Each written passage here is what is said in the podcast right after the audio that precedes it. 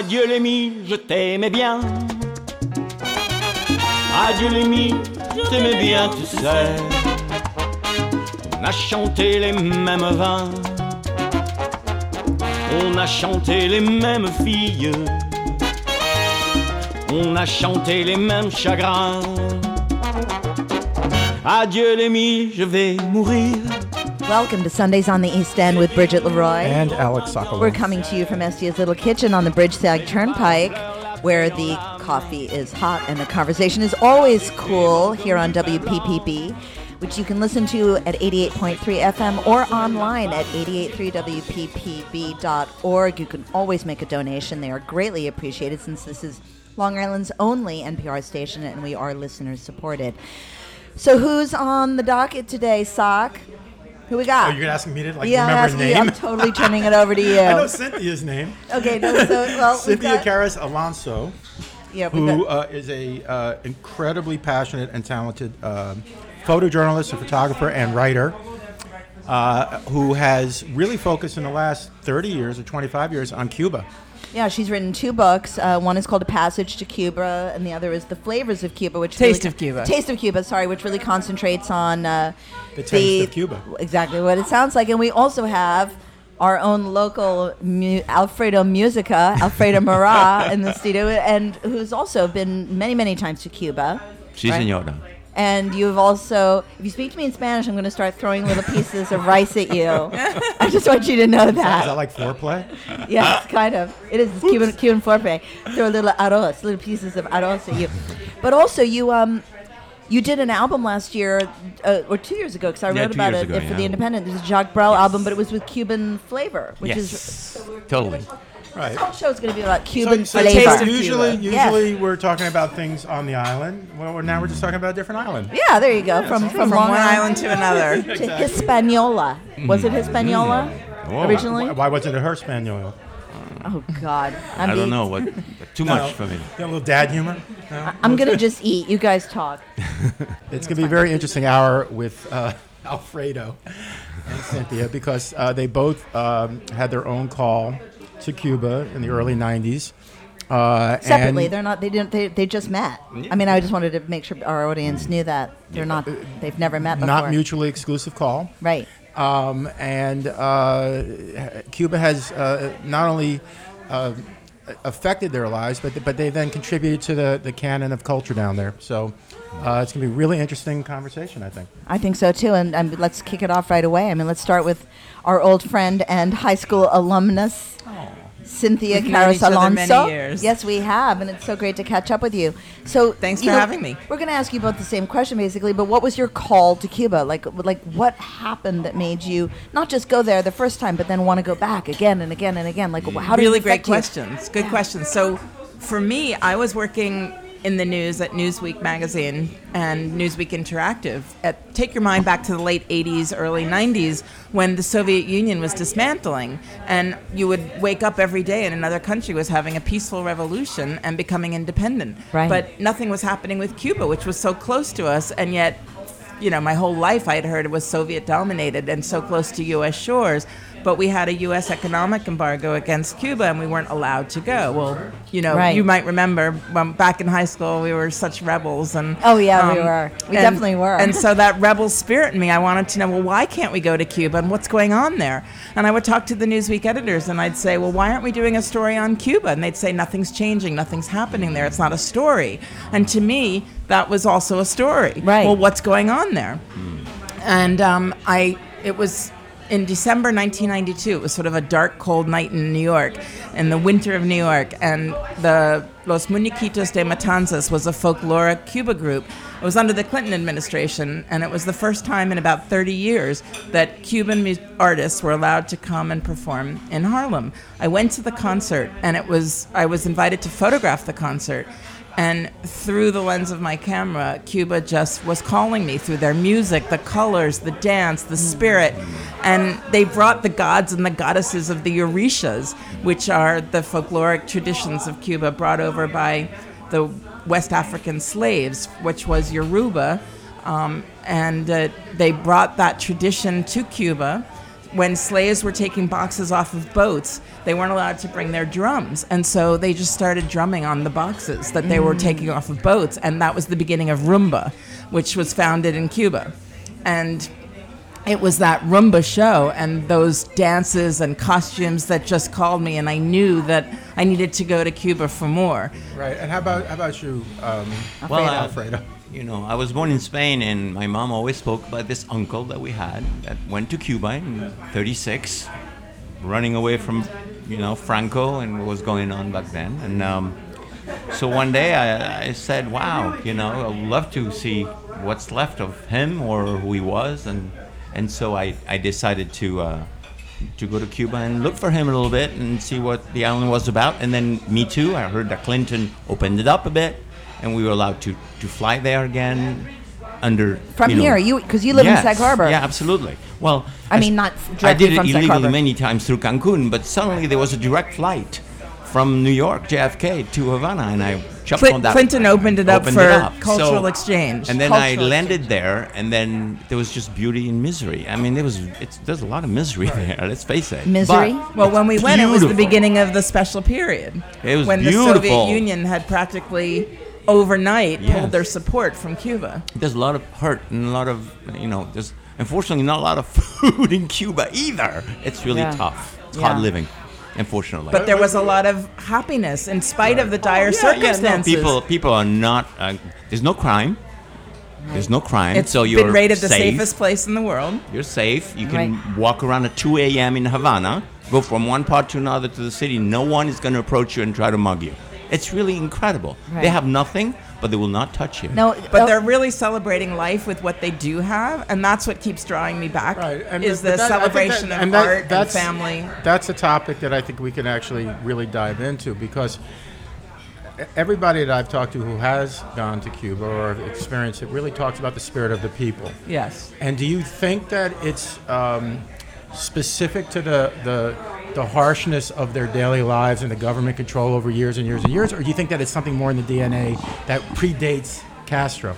Well, my mother-in-law, who predates Castro, to, likes to tell me that Cuba has always celebrated its art and culture, and it's been known as a cultural hotbed Well- in, in this part of the world. being the Broadway baby I am, Yes. the only reference I have is, of course, the scene from Guys and Dolls where he takes her to Havana for the night. Yes. Yeah. And she gets drunk and sings, "If I were a bell, I'd be ringing." Right. So Cuba was was drawing, uh, you know, people U.S.ers for a long time before Castro came to power. There's a long history between the two countries. A very But again, I'm, I'm talking about the, the spirit of the people, though, because that's that is something Well, that I well, think. but the spirit of the people is that they want to be uh, open and, and and friendly, and they, they welcome you, and that's really because they need us.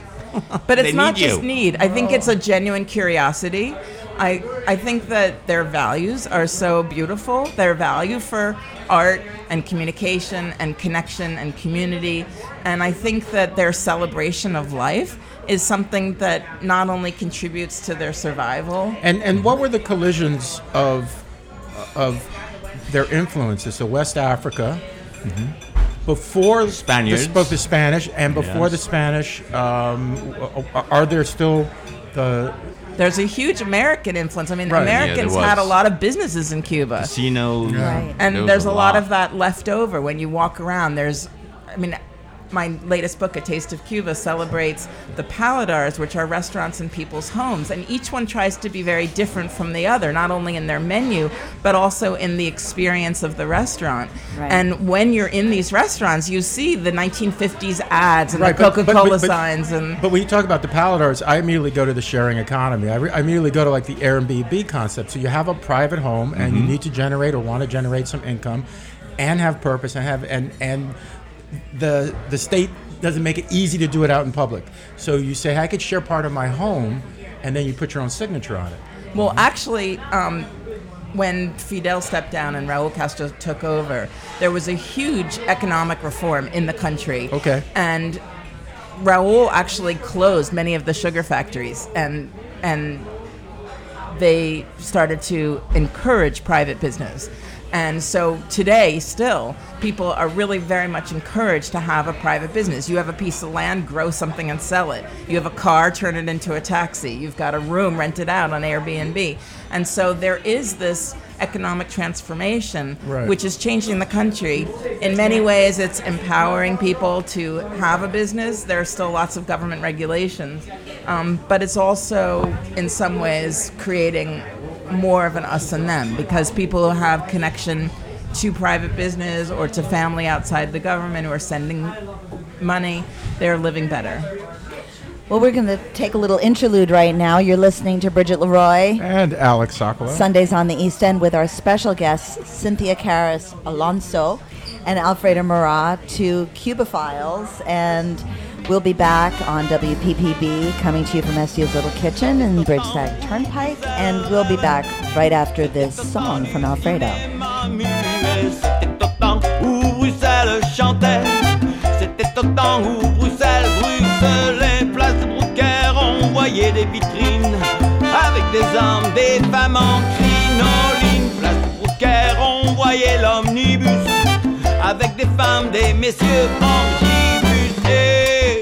L'impériale, le cœur dans les étoiles, il y avait mon grand-père, il y avait ma grand-mère. Il était militaire, elle était fonctionnaire. Il pensait pas, elle pensait rien. Et on voudrait que je sois malin.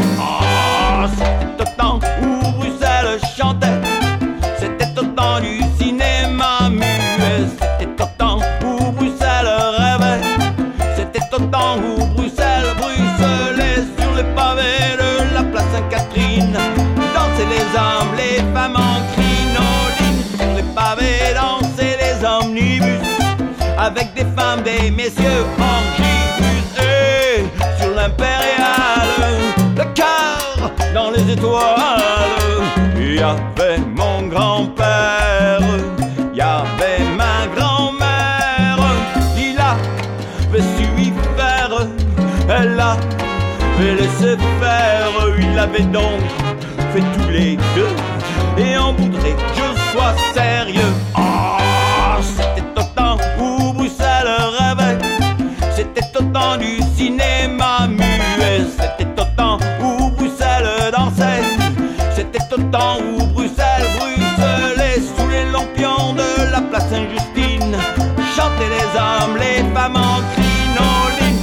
Lampions dansaient les omnibus. Avec des femmes, des messieurs en gibus. Et sur l'impériale, le cœur dans les étoiles. Il y avait mon grand-père, y avait ma grand-mère. Il attendait la guerre, elle attendait mon père. Ils étaient gays comme le canal, et on que j'ai le moral. Oh, c'était au temps où Bruxelles rêvait, c'était au temps du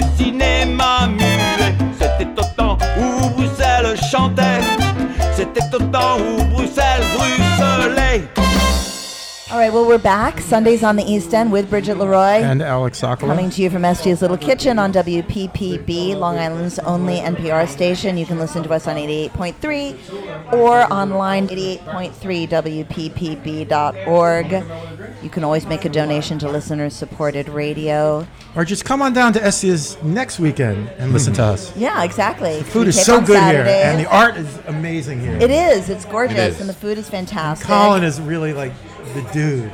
He is, and, and they're totally like doing uh, breakfast, lunch, and dinner now. They started doing dinner. I think it's next weekend. They start doing dinner uh, four nights a week. Right now, it's just Friday and Saturday nights, but it's so good. And uh, we're gonna we're here with uh, Cynthia Carris Alonso, who is a photo- photojournalist who's published two books. But we're also here with our own local Alfredo Merat, who has also been to Cuba many times. And Yeah. tell me about like w- you know. Did you go there and play baseball or softball with, with the Talk House team? What, happened? What happened is no, the, the Talk House was happening simultaneously. They were doing some fundraisers, and they were bringing uh, goods, you know, for uh, kids and you know baseball goods mostly. I was on the side doing my own research on my uncle, and then somehow we, oh, you guys are in Cuba too, and then so we uh, we did a trip together. But for me, in, in in many ways, you know, what really drew me there was my family, number one, and then number two. Once I got there, I said, oh my God, this is amazing, and the people, and the music, and the art, and there, there was a connection right away for me, and then so I proceeded to keep on going. You know. And I, I know that the um, Alfredo sings Brel is Yes. Cubanissimo, but did you do? Was that the first your first foray into like using the Cuban beats? Yes, yes, absolutely. I think So that tell was me my, how that- my first approach to uh, loving salsa and loving, uh, you know, all the, the beauty with, you know, with the, the, that beat and Afrobeat and but all they do with, you know, with the with the singing and then their their passion and then and the music blended a little bit. And I said to myself, why not with Jacques Brel? Which Right, is, you know, this so French chanson uh, chansonnier, which usually played with orchestras and. But I mean, if you if you get that CD, you'll see. Or if you listen on uh, you he- know I think would've- online I or think he would've YouTube or whatever. I think I would've hope so. I think I think I've got the family behind it, and and everyone do? loves it. Absolutely. Well, that's wonderful. I even get some people who say that they like my arrangements better than his. Yeah, yeah, I've heard the same. he can't he can't fight for himself. So okay, that's an easy one. He's, he's no longer here, so. I can When's the say it. last time you were in Cuba? I was there in uh, December this year. Just this year? Yeah, I went actually to uh, to closer to on the other Oriente side. You know, I was um, traveling a little bit on Camagüey, and I was meeting a friend, and I spent uh, again and in, in one of those Russian old resort areas on the beach. Beautiful white, sandy, powder, blue. You know, anything you want. But you know, again, this is Cuba, and so it looks like 50 years ago. Wow. I like if I was like an Etzel, I'd want to be in Cuba. well, I think the important thing, though, to share with your listeners is that it is still possible to go to Cuba. In fact, it's easier to go now than ever before. You can. There are daily flights from New York, JFK. Mm-hmm. There are flights from around the country, and, And like Carnival said- cruises and, and everything else. If you like boating, and it's Yeah. very very safe. very it's very safe, safe, absolutely. and it's also really easy to go. It, you know, the flights, depending on the time of year, can get pricey. But then once you're there, you can stay in people's Right. homes. You can stay in hotels. But here's the thing: you were talking about salsa, yes. and you were talking about rumba. Right. So again, it's the influences, this kind of like unbelievable Right. stew mm-hmm. that gets cooked there.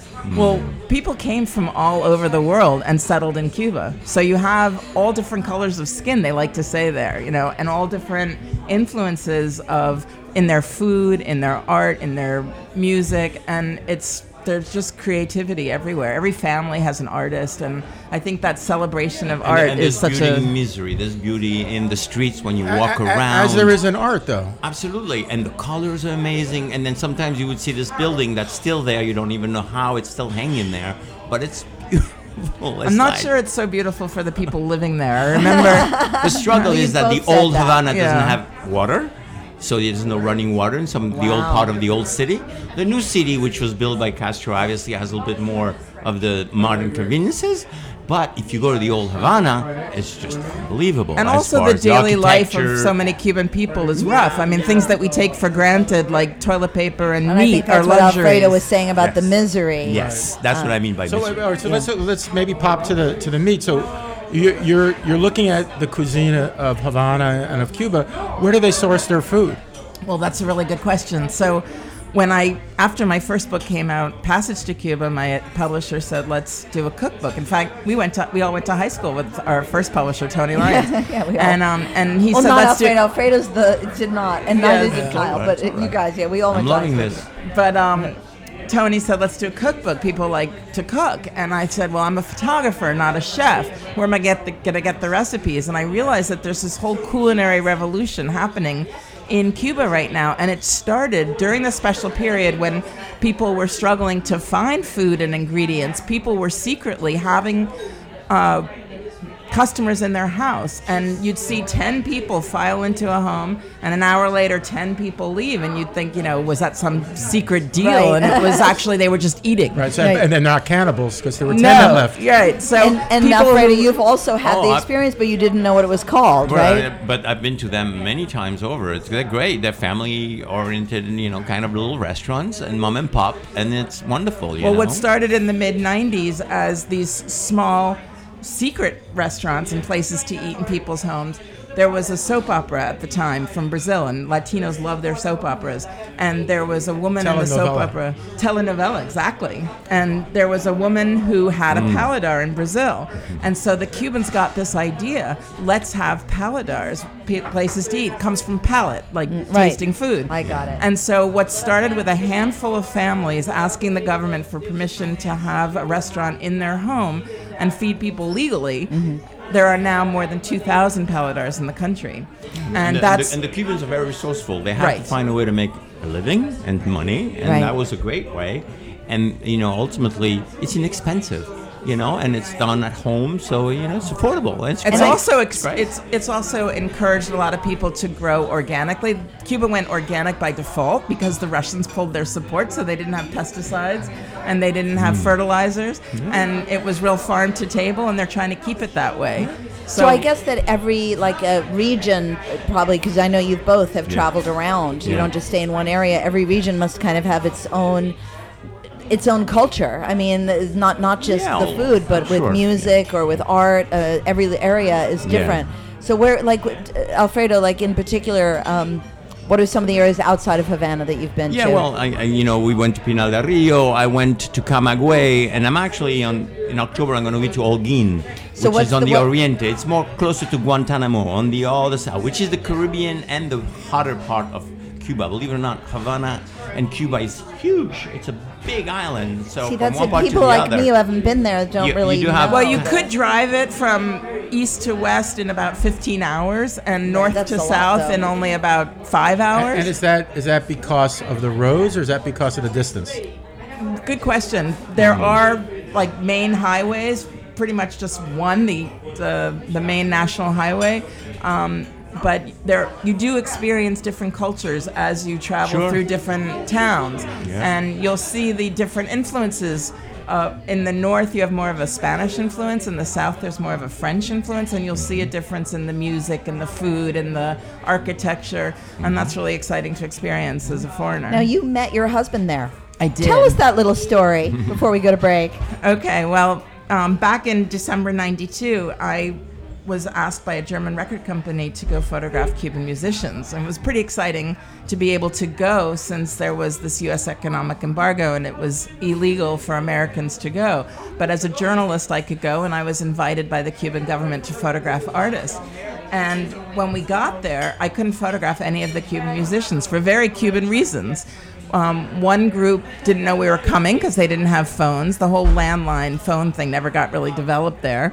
Another group, there was no gas to get them all together. It was the height of the special period, and gas was very limited. And another group had lost their guitarist who had defected on their last tour to Mexico.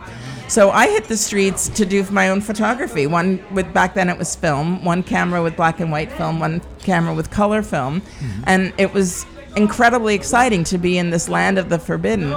And I'm walking around trying to do photography, and some guy kind of harasses me, and um, I realize, okay, maybe I should go find the record producers. And I ask a guy for directions to get to the where the record producers were staying. That guy's been my husband for 26 years. the guy Yeah. asked for How's a sense of direction? yeah, he gave me direction. Okay. Um, he, And who they- are some of the Cuban? mu- I'm, I'm just curious. Are there Cuban musicians who have influenced you? Like, do you know the names of some Well, of the I mean, Cuban you know, musicians? I worked at uh, Pablo Milanés Studios. I've been doing a lot of work there, and um, no, I love Silvio Rodriguez. I mean, you know, the, the, um, the Cuban music is varied, and, and I like the Revolutionaries, of course, and the Rebels. I'm just but wondering That's if you and considered Cynthia have someone tru- in common. Well, absolutely. I photographed Pablo in concert. I've photographed Silvio. Um, but Mm-hmm. And then- there's so much. There, I mean, that's that's beautiful trova music, and we also But have I like a lot of Orishas, which is a brand new, you know, newer, uh, you know, generation, mixing up, you know, Cuban sounds and beats with uh, a little bit more like a hip hop and, and rap. There's uh, there's all kinds of, uh, you know, I mean, music in, in Cuba is, is plentiful Right. all tastes. it's really creative mix of all different kinds of Yeah. timba and salsa and rumba and Yeah, jazz. They love the jazz, and then and you know they love they love music no matter what it But is. one of the things that seems to be hovering above the conversation is this idea that Cuba is a, uh, a mystery to most Americans. S- You know, especially here on on Long Island.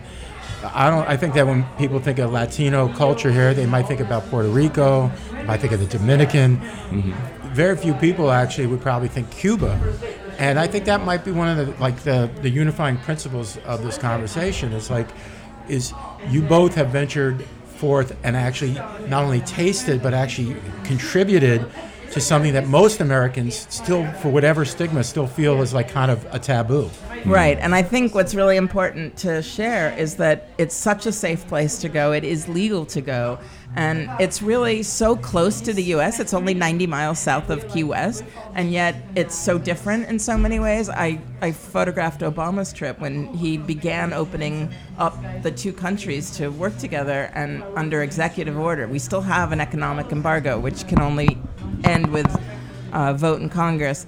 But because of executive order, What? What, We- Alfredo? And Senate. Yeah, and it's got to be Senate, yeah. ratified. Yes. And, and have you? All right. Now here's the next question. And again, everything almost like trips into politics. But like, what about Miami? Like, have you played down in Miami? Do you do you have a? Have you, Alfredo? No, but the Cuban uh, the Cuban contingent that's in Miami does not and is not happy with Cuba. I know. Except that they're changing. They're really Okay. changing. As that generation is getting It's- older, I mean, you can understand it's some of shifting their a bit. pain. It's Yeah. shifting a bit. You Yeah. can understand that a lot of the people in Miami had their homes and businesses taken away from them. Yeah, And yeah. yet their kids and the next generation, they want to do what Obama suggests and do business with them. With you know, there's as Obama said, we have a lot to learn from each other, the two Right. countries. Right. Have you noticed that difference when you go there as well? That yeah, the younger generation. yeah. I think unfortunately we, we would one step forward, ten step backwards. We're ten step backwards right now. So In- a lot in of what way? Confusion In that this new president has confused things even more, and that ultimately he's putting a lot of roadblocks. He's making things harder for lot of Cubans in, Cubans. in the spirit of support for the Cuban people, which is the category that he created f- to make it legal to go. He's actually making it harder for Cubans. Right, but but I mean, this is again. I, it just feels like so you have Cuban Americans, and you have Cubans, and there seems to be a natural distrust, and yet when it comes to food, when it comes to music, when it comes to culture, there's this kind of commonality. So everybody kind of claims it as their own. Well, it's a really special place that values art, art and creativity, and it's a kind of magical place to experience. Very- very Everybody's very friendly, and col- welcoming. colorful, a lot of colors. It's really just amazing. That's great. You have to go. I have to go. Yes, but I think the the fear is something that we're experiencing in a more global way, and it's it's really that element just isn't there. When you get there, you feel very safe, and it's you don't need to be afraid of politics. Do you Um, agree? Uh, uh, let's let's face it. You cannot go to Kingston in Jamaica. You cannot go to Kingston, Jamaica. You can go to Havana and anywhere in Cuba And feel safe. yeah. Yes. That's a That's wonderful. profound. Though let's take another break. That's a great place to, to, to break off again. And you're listening to Sundays on the East End with Bridget Leroy. And Alex Sopolo. I forgot my own name. Oh, yeah, you did. We're here with Alfredo Moran, Cynthia Carris Alonso, talking about Cuba with our wonderful producer Kyle Lynch. You're listening to us on 88.3 WPPB. And we're coming to you from Estia's Little Kitchen on the Bridge Sag Turnpike. We'll be right back. quand on n'a que l'amour à s'offrir en partage au jour du grand voyage que notre grand amour quand on n'a que l'amour mon amour toi et moi pour qu'éclate de joie chaque heure et chaque jour. Quand on n'a que l'amour pour vivre nos promesses, sans nulle autre richesse que d'y croire toujours.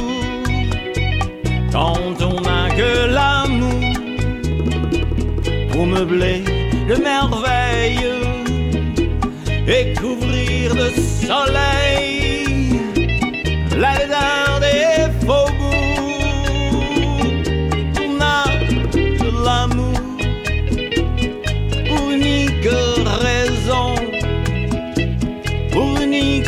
chanson et unique secours.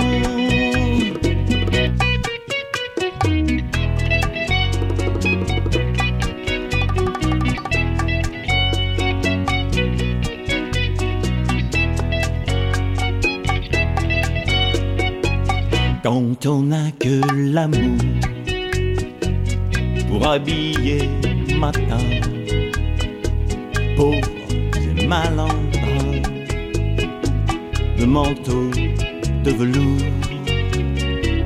Quand on n'a que l'amour à offrir en prière pour les maux de la terre en simple troubadour. Quand on n'a que l'amour à offrir à cela, on unit combat et chercher le jour.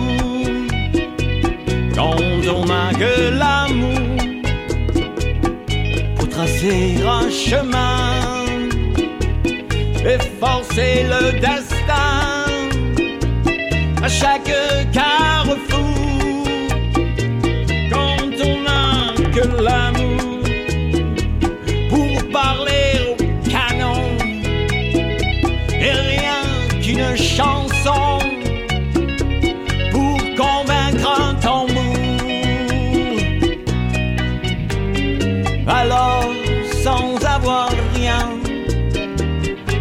force d'aimer, nous aurons dans nos mains à vie le monde entier.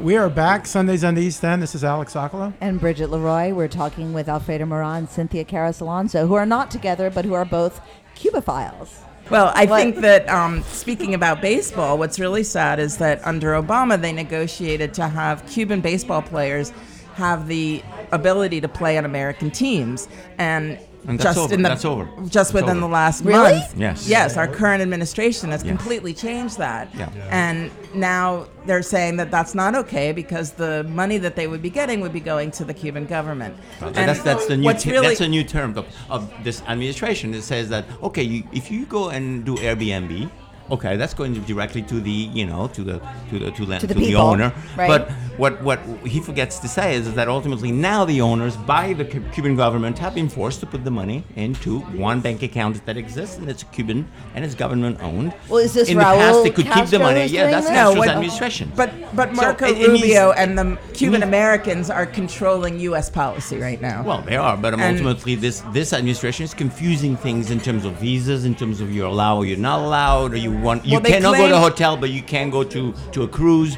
You can go to a hotel, but you can go to an Airbnb. Right, and but there are so many hotels you can stay in, and there are so many places you places cannot you cannot use can credit go. cards. You But- can use credit cards. You have to have cash. Well, that's because of the U.S. Uh, uh, embargo. But, but all right, but let's pork and pickles. Let's talk pork and pickles, okay? Talk About what? I love pork and pickles. so let's talk about what's your favorite pork and pi- pickle recipe? Uh, well, I can tell you that there's a lot more pork than pickles in Cuba. Um, Why is because, that? well, I've I still don't quite understand why there aren't more cows in Cuba, but there are lots of pigs. Vaca. And I've been told that um, because pigs take up less space to take care of, and Mm. cows need more land to roam in. Um, but so a lot of ropa vieja, which was originally a recipe that was made from beef, is now being substituted with pork. And well, And what about the pig eats pickles? Anything. Are, are, What? do they have pickles a lot of come from anything, Spain. right? Oh, the pickles. The pickles are brought in. So one of my favorite stories, you asked how do Yeah. how do the Paladars get their ingredients? Yeah. Well, everybody has to have their own connection to an organic farm and um, some source of ingredients because people are still struggling to get food and ingredients. But one of my favorite stories was I went to a Paladar and I had a mixed green salad. And after 20 years of traveling to Cuba and eating only one kind of lettuce, we had a mixed green salad. So I said to the chef, How did you get the mixed greens? He said, Ah, I'll tell you my secret. I have a friend in Spain who sends me the seeds. I have another friend in Cuba who has a farm, and they plant the seeds and they grow the greens. That's I have another friend who has a truck and brings the greens to my paladar, and that's how you get a mixed green salad in That's Cuba. amazing. right, so it's very So- globalized. It, it's also very complicated, and you have to have your connections and your sources and, of and, all ingredients. right, and then here's the next question that I go to: is and is is the government kind of looking at that mixed green, saying, "Where does this green come from?" Well, there's a lot of oversight and regulation, and I think in general, there's the regulations are constantly changing um, as to what a paladar can do because it is a private business, and because the people who have private businesses are now doing better. Well, that's a question that, that both for the music side and the chef or cuisine side, Mm-hmm. have you noticed that people are nervous if you turn your uh, your attentions on them? They're nervous about as if they're running something out of their home or if they're the way the way we would be here. You know, I like think- if we're I- nervous, we don't want to be found out. I I think the, the Cubans are afraid. It's it's changing, as as Cynthia, Cynthia said. said. It's changing all the time, and the, the government is changing the rules, and and ultimately even on those private small But I think the biggest change that I've seen in 26 years is the increased freedoms that the people are feeling in Absolutely, terms of but they're also very, very, very controlled. They're very controlled in their freedom. I mean, a Cuban cannot walk around Havana without being carded. Why are you here? If your address is not a Havana address, what are you doing in this city? They, it's very, Even if you're just, like, visiting your very mom or something? There was a Well, gasoline. Very totalitarian- controlled. Absolutely. Gasoline is is Absolutely. controlled, and taxi drivers have to account for where they've been and what they've done not with simple. the gasoline that it's not they easy, get. but Cubans are very resourceful. I mean, they can look at those cars, 1950s cars. They fix them up. I mean, amazing, right? And Right, sometimes they there's have a to make the picture- there's a picture of Alfredo next to one of those cars on a Cuban street. they have to make street. the parts. They will make the part. There's Uh, you know, actually a secret pipeline of parts from California down to Cuba. I'm sure there is. Yeah. but There's a whole black market where people get their parts. Yeah. And and maybe the pipeline is even made there. Yeah. They're very resourceful, yeah. Well, they're And- very and- and- resourceful uh, and, do you they're like to cook? survivors. Do you like to cook? I love to cook. I- uh, and do you cook any Cuban cuisine? No, no, I'm not. I'm not What- like what a are your free, influences? free, free spirit cooker. I am. I'm saying spirit? Whatever, wherever's available in my gardens Spain, or grounds or areas. I like Hamptons. to. Yeah, yeah. I'm Well, not. Alfredo, I mean, we, we- did we talk on the air about your background? I mean, you you. Oh, my background. I mean, you live in Sag Harbor, and you're everybody yeah, no, knows I was you raised here. in France and Bordeaux. but you were born in Spain. Born in Spain, and you know, mom's cooking was amazing, and, and then French cooking is great, and it's great cooking in America with whatever we have here. And, and do you like to cook, Cynthia? I do not like to cook. but you did a Fascinating. book on But you did a cookbook. well, that's why I got my recipes from Cuba's top chefs. Right. A taste of Okay. Cuba is my photography of different neighborhoods and a virtual trip to Cuba because I wanted to share the culture and the people and the history of the different neighborhoods with recipes from Cuba chefs. Because as I said, there's this culinary revolution happening where all these paladars are growing and their the menus are constantly changing based on what ingredients they can get and the recipes are changing as well. But you also had an interesting story. Besides your husband being Cuban, didn't you find out something in your back, uh, your I family? did actually find out after I was married that my mom's side of the family had um, had a supermarket chain called Minimax, which was very popular in Cuba for years, and the entire business and my family's homes were taken by the government sort of overnight. And my grandfather and his family left Cuba with just a little baggie of items going to Miami, like so many others did, thinking Right. U.S. will never allow communism so close to its shores. We'll, we'll be right back. And 60 years later, they're not back. Well, you know, it was it was actually this week. I think the Bay of Pigs was this week, hmm, 1961. I think it was It's April possible. 16th, Yeah, 1961. talking about pigs, here you go. Yeah. That's why it's not called the Bay of Cows, right? Bay of Pickles. You can have the Bay of Pickles. Okay, Pickles. so. I love pork and pickles. Uh, That's a good sandwich. A good Cuban sandwich. Good Cuban sandwich, pork So- and pickles. Going forward, where do you guys see uh, Cuba? How do you see it evolving? Alfredo, you first. Well, I mean, in speaking with all the musicians I work with in Cuba, of course, that the you know the challenges are for them that there's no more embassy in, in Havana. The embassy was shot, and so they have to go to Panama in order to get their visas, or it's getting harder Or for Guyana. them. It's getting harder for them. So I'm, I'm hoping that we still go forward and, and, and help as much as we can to you know open up and eventually, God willing, this embargo will go. and what that's what I and what? hope. How do you see things kind of moving Well, forward? I think that there's two different issues. There's what's happening in Cuba. Cuba would like to be part of the global scene, and they realize that being so connected to the U.S. Uh, was a mistake because they there was exploitation and there was a what- disparity. what- Well, you're talking about connected prior to Castro. prior to Castro, Right, so and because- then they because- and then they realized that it was a mistake to be so dependent on Russia. But there's this wonderful, there's this wonderful little history that doesn't get publicized a lot, where Meyer Lansky and Lucky Luciano Yes. basically funded Batista in the 30s and 40s as he rose to power. They were betting on him because they wanted their own country. They didn't want to have to deal with the United States governance uh, for their illegal activities. And they now we're ran back the to Guys and casinos. Dolls. They, they Well- built the casinos, and Yeah. that Right. was America's playground and in the and 1950s. and so by the you got, time you got to the 50s the they did have their own country batista was incredibly cr- in bed with them Yes. and it was i mean uh, the, the nighttime in havana um, you know yeah the johnny ola took me there at nighttime in havana Right. is was just endemic of this kind of anything goes but everybody's in the pocket Right. And I think anything still goes in Cuba for a lot of foreigners. I think that's what's so much fun about it. But it's such a great place to experience the music, the dance. It's so full of life, and it's still such a party country. They are celebrating life in spite of the when dire Castro, when. Castro came into power, there, there's an anecdote where Lansky actually went to all the casinos and just grabbed as much money as he could to get out. Right, that's how Yeah. quick it happened. Right. back at that moment in time. Just like throwing cash throwing into, cash in into and his leaving, shirt. leaving six, seven, eight million dollars behind because he just couldn't carry it. Wow. I could find a way. Well, I think that Cuba has to find a way to pay its national employees uh, a living wage because right now, unless you do have a private business or a family outside the country, you can't be a chemical engineer and feed your family, and that's Can't the be a economics. feed your family. You can't be a You can't- doctor. Now, and why feed your is that? family. Why- Thirty dollars a month is your salary, pretty much. But you know, you think we think of it as being a socialist doctors. country or you know, or a communist country. Well, you country. said to me, isn't there incredible medicine in Cuba? Yeah. And they have amazing minds. Their value of education is so strong and so rich. Right. And so they've got incredible medical research, but they don't have the needles when you go to a Right, doctor. and I think it would be fair to say, and again, I, it's, it's impossible to talk Cuba and not talk politics. Communism has failed, right? It's failed across the world Oh yeah. as as kind of being corrupted, and and it denies people the very thing that they think they're getting. Well, I think that's why Raul Castro came in and, and instituted so much economic reform to make it more socialist. And there are surviving But it's still a socialist countries. dictatorship. It's still a dictatorship, guys, Right. and that's the problem we have. So Revolution see- did not Yeah. happen in But do Cuba you, at all. Alfredo, do you see within the next few years with Raul, like maybe becoming more comfortable and, and trying to, to kind of push more of a socialist agenda, do you see these things maybe changing? People making more money, the needles being available, of better food? I mean, do you see that they're trying to do that or they're just trying to still.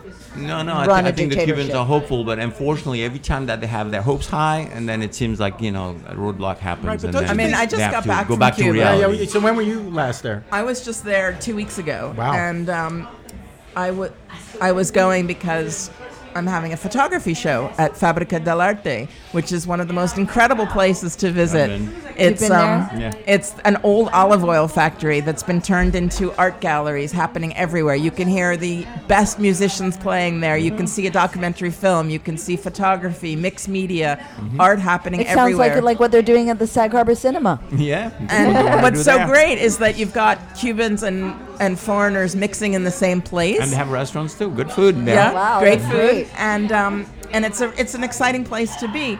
But I think what's really happening is that there's they want to change. They want to move forward. They want to get paid more for their government and how jobs can and, and, this and is just- survive just- economically. Just, asking, but how can it seems almost like there's this almost idyllic, albeit perf- imperfect, cultural uh, biosphere going on there.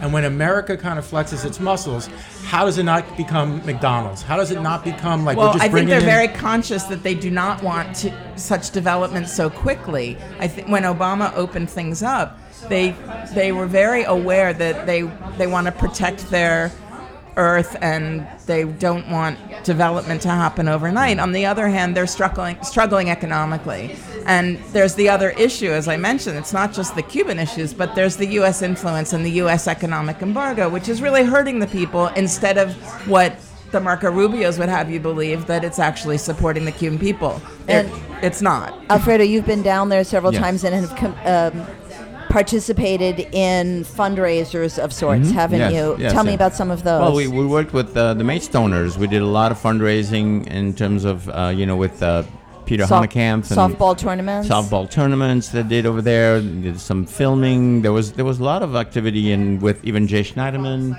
and uh, the here Duke the to Duke raise money. family. We did some uh, also.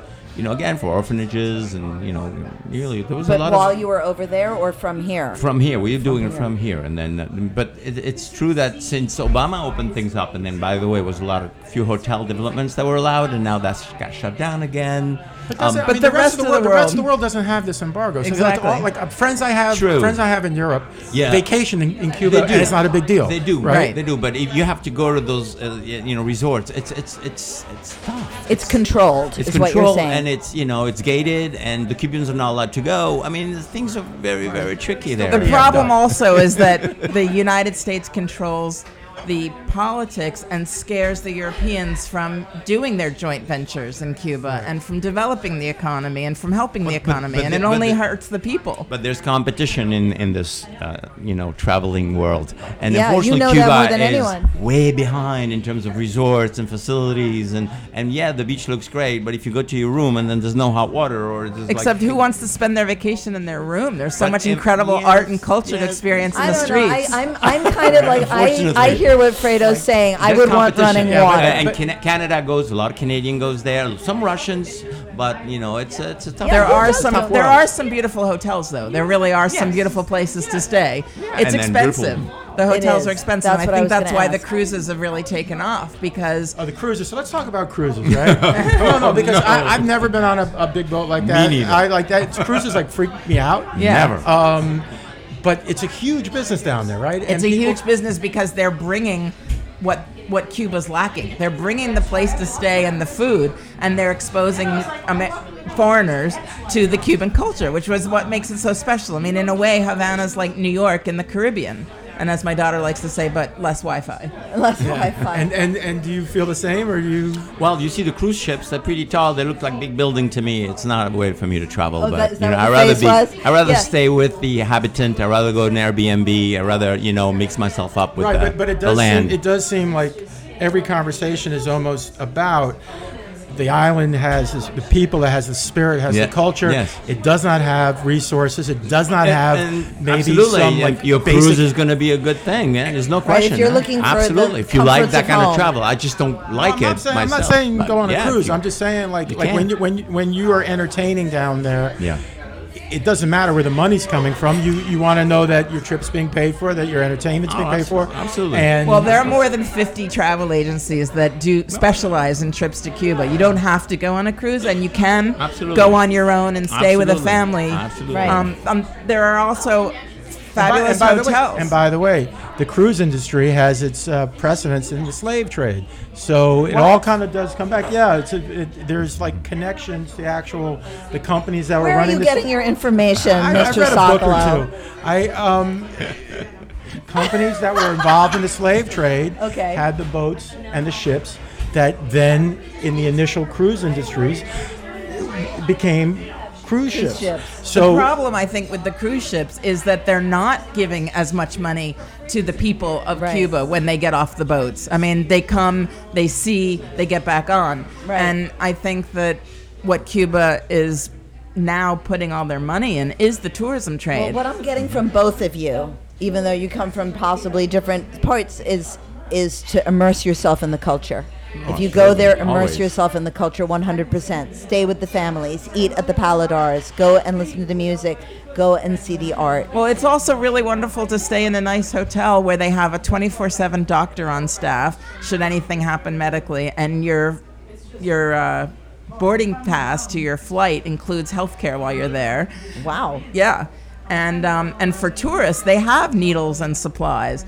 Um, Cubans have gotten the- very resourceful and they've So they learned to heal themselves of the, medic- of, of the tourist industry is growing. They in do. other words, they do, and the hotels very have the food. And there was a joke for a while that the Americans were drinking all the water and beer because they were coming in such huge amounts. And um, but I think that there's they're very welcoming people. They they make a complete distinction between the American government and U.S. politics versus the American people. Everybody has family in the United States. Everybody will say, "Oh, you're from New York. My brother lives in New York. My uncle lives in Brooklyn," and so I think that there's there's decades of a connection between the two countries, and There- going there's, forward, there's, it no resentments. There, there's no there's no animosity. You know, they really are not angry at Americans at all. Right. you know. They're very welcoming, and They're I not. think from our perspective, it's really wonderful to go and share the culture with them, and um, that cultural exchange is a really beautiful adventure. So, any last parting thoughts from either one of you, Alfredo, Merat, with Well, when I go to Holguín in October, I'm looking forward to visiting another part, which is actually very uh, A- a untouched. different part that you haven't not been to untouched. before? I haven't seen. So there's still it's a big island. You know, there's so many different trips you can go also and look at the Cuban factories for the cigars, and a lot of people have different tastes and, and flavors. But it's just a lot of amazing things you can go and see in Cuba. have you brought uh, your daughter with you? Uh, Lily Leanne? cries in once, but she's busy with her own life. But uh, yeah, they want eventually. I wanted to Yeah, buy we, got, we something. got through else. most of this hour without talking about Ernest Hemingway or cigars. That's kind of amazing. Yeah, Well, I had to mention it. Yeah. Now that you mention it, Ernest Hemingway's daiquiri is in my book, A Taste of Cuba. Oh, is it? he, he was diabetic, and um, the story is that he went to Floridita where he had his daiquiris, and he tried the delicious daiquiri he'd heard about, and he said, "Too much sugar, not enough rum." So they, they made the Papa Doble, which is uh, made with grapefruit juice, but. Um, he had his mojitos at the Bodeguita del Medio, and really everywhere you go is There's incredible a little bit of Hemingway music. everywhere. You know, There's Los what? Mundos in Havana. A little bit of Hemingway everywhere you Well, go there's in also Cuba. a theory that you know he took his own life within a year of losing his home in in uh, Cuba, and that, which is that- now a museum. You Yeah. can go see where he wrote. So, but the theory was that he, he was so heartbroken Mm. that he lost the will to live. It was Well, a source of great inspiration for me. He Well, wrote The the- Old Man and the Sea there. Which which was, by the way, uh, actually a Life magazine issue in like 1950 or 51. Life magazine was saying, let's give an entire issue to a great author Yes. to write a novella. So it was, an, it was a magazine I assignment. really, st- you know, I despised that book. No, I had to- I'm sorry. I freaking hated that book. Well, I photographed the man that was his captain. And I the think that's inspiration wonderful. for I'm the- all for that, but the I'm old just gonna as, say as right somebody out, I who's love never some caught a of fish in his life, Wait, who, you? How could you live here and not have ever caught a fish? You just have to throw your line in the water. Well, there's more to Cuba than Hemingway and cigars. I think that's pretty much a what we're beautiful saying. battle at sea. Let's put it this way, with Yeah. this old man and this big fish. So and I'll- uh, a bunch of little fishes also. Yeah, and it was actually a metaphor. fish. But what I had read was it, it was a metaphor that Hemingway was writing about about the, the writing and publishing industry. Ah. That you go out as a writer and you catch the big fish, and then all the little fish eat at you and eat at you. So by the time you bring it to the marketplace, you've been absolutely decimated. Well, let's get back to talking about art because we have a musician, Alfredo Merat, who's Thank local from Sag me. Harbor, and we have an amazing photojournalist, Cynthia Carris Alonso, here. Both of you Cubophiles, and I just want to bring us. We only have a few more minutes left, about five more minutes, and I really want to talk about the joy that that Cuba brought to you, that how it touched your heart, that you both have gone back over and over again. Like I'm not a, I don't go back for seconds just about anywhere. I take a mm. trip somewhere, I see it, and I don't want to go back. I want to go to the next place. What is it about Cuba that keeps drawing you back? And I want you to think really carefully about this mm. because I'm very clear on what draws me back, and Okay, for so me, it's the joy of life, and it's the fact that you know you can travel to so many developing countries in the world. People are tired, hot, bored, unemployed, poor, struggling. I mean, mean, just on the plane getting there. I mean, I think in a way we can all identify that we all, every person, the human condition, we all have issues, we all have problems. And yet the Cubans are so full of a joy of life in spite of the struggles that they're dealing with. And I think that that's contagious. And that I feel like, you know, it's such a special place to go and recharge and and experience and share the creativity. I think that their celebration of art and education and family and community and food is what keep, gives them a joy of life. And it's it's sort of this great place that I feel like I can go recharge my battery by talking to the people, their incredible spirit, their incredible joy Can of I life. go with you? in the mm-hmm. fall? Absolutely, I'm taking people in November. Come Oh, on are you along. really? Okay, I'm gonna. I'm totally I'm doing going to be teaching a class at NYU in I, October. I don't want. and and I don't want to go to school, but I want to go to Cuba. Alfredo, tell me about you and that your oh, heart. it's Your the heart. call of the wild. it is. Yes, it's uh, it's a place for me that's in my heart, and now it's in almost my bloodstream. You know, It- you become part What of makes it. it that way especially for the, you? the music and and you know the vibrations and um, ultimately the connections that I've made over the years with, with the people, and how ultimately depend. I feel like they depend on me a little bit too, you know, to to help. You know, I feel like I'm I need to uh, always remember people when, when I'm working in restaurants and singing, and I'll let people know. You know, I'll remind them you can still go. Can- Yeah, Right, yeah. But, but again, it's people, right? It's So- connection. Yes. It is And I think people, that one of the things I'm definitely going to take away from this hour is it's up to us, each individual, to go out into the world and make a connection, open a door that'll change your life. Absolutely. life. In this case, we're talking about Cuba, but really it's that you both have gone out into the world and gotten so much back.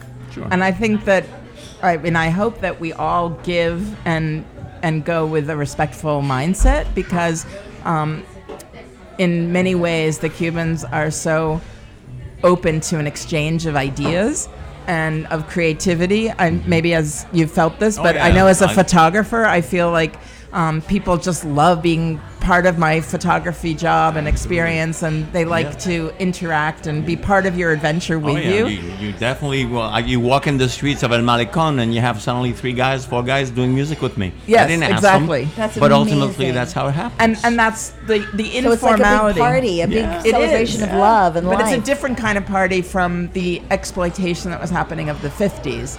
It's everybody is um, there's access for everyone to celebrate life, and Well, I think that's what makes it such a fun Caught a zone, baby. Yeah. Coming Well, I from the think heart. it This is. is It's a great. very passionate place. It's a great place for us to end the program. I want to thank our guest this week, Alfredo Merat, who is local out here and has Alfredo sings Brel, but it's Cubanissimo. So Right. uh, we did a story on that in the Independent last year, and uh, it has a Cuban beat, and that will be some of the music that you're hearing during our breaks with Kyle Lynch and Cynthia. Carris Alonso, who we went to high school with, and you've done two books about Cuba, A Passage to Cuba and A Taste of a Cuba. taste of Cuba, and it is amazing. The photography is gorgeous. It shows you both have shown your extreme love for this country that is so close to us and yet so mysterious to so many people. Beautifully Sounds said. like Alec. What do you think? We should go with uh, Cynthia in November. I'm already there in my head. So. That's What great. That's great. And by the way, Eden Collins' delicious Spanish food, Yeah. rice and beans and It's everything, so always brings me there. I know, I taping want- here You know, in a restaurant. In fact, 2019 is the year of the plantain. I'll bring I'm, my I'm guitar. naming it. You're I'll be naming it there. right now. Ah, I Here like on that. Tape. I like Okay. that. I'll, I'll bring my guitar. I'll be there too. Beautiful. We'll all meet there in Cuba, Cuba in November. We're all going to be there. So thank you so much for joining us. Sundays on the East End with Bridget Leroy. And Alex Sokolow. Here on WPPB 88.3 Long Island's only NPR station. You can also listen to us online at 883WPPB.org. You can always make a donation to listener supported public radio. We all love and need you. And we want to thank our guests, Alfredo Merat, Cynthia Carris Alonso. Thank you for coming out with us. And Alec, you want to take us out? Yeah, everybody have a great week. Be well and stay well. qu'un ciel flamboie, le rouge et le noir ne s'épousent-ils pas Ne me quitte pas, ne me quitte pas, ne me quitte pas, ne me quitte pas, ne me quitte pas. Ne vais plus pleurer, ne vais plus parler, je me cacherai là à te regarder danser et sourire et t'écouter chanter et puis rire. Laisse-moi devenir l'ombre de ton ombre, l'ombre de ta main, l'ombre de ton chien. Eh, Ne me quitte pas, ne me quitte pas, ne me quitte pas, ne me quitte pas ne me quitte pas.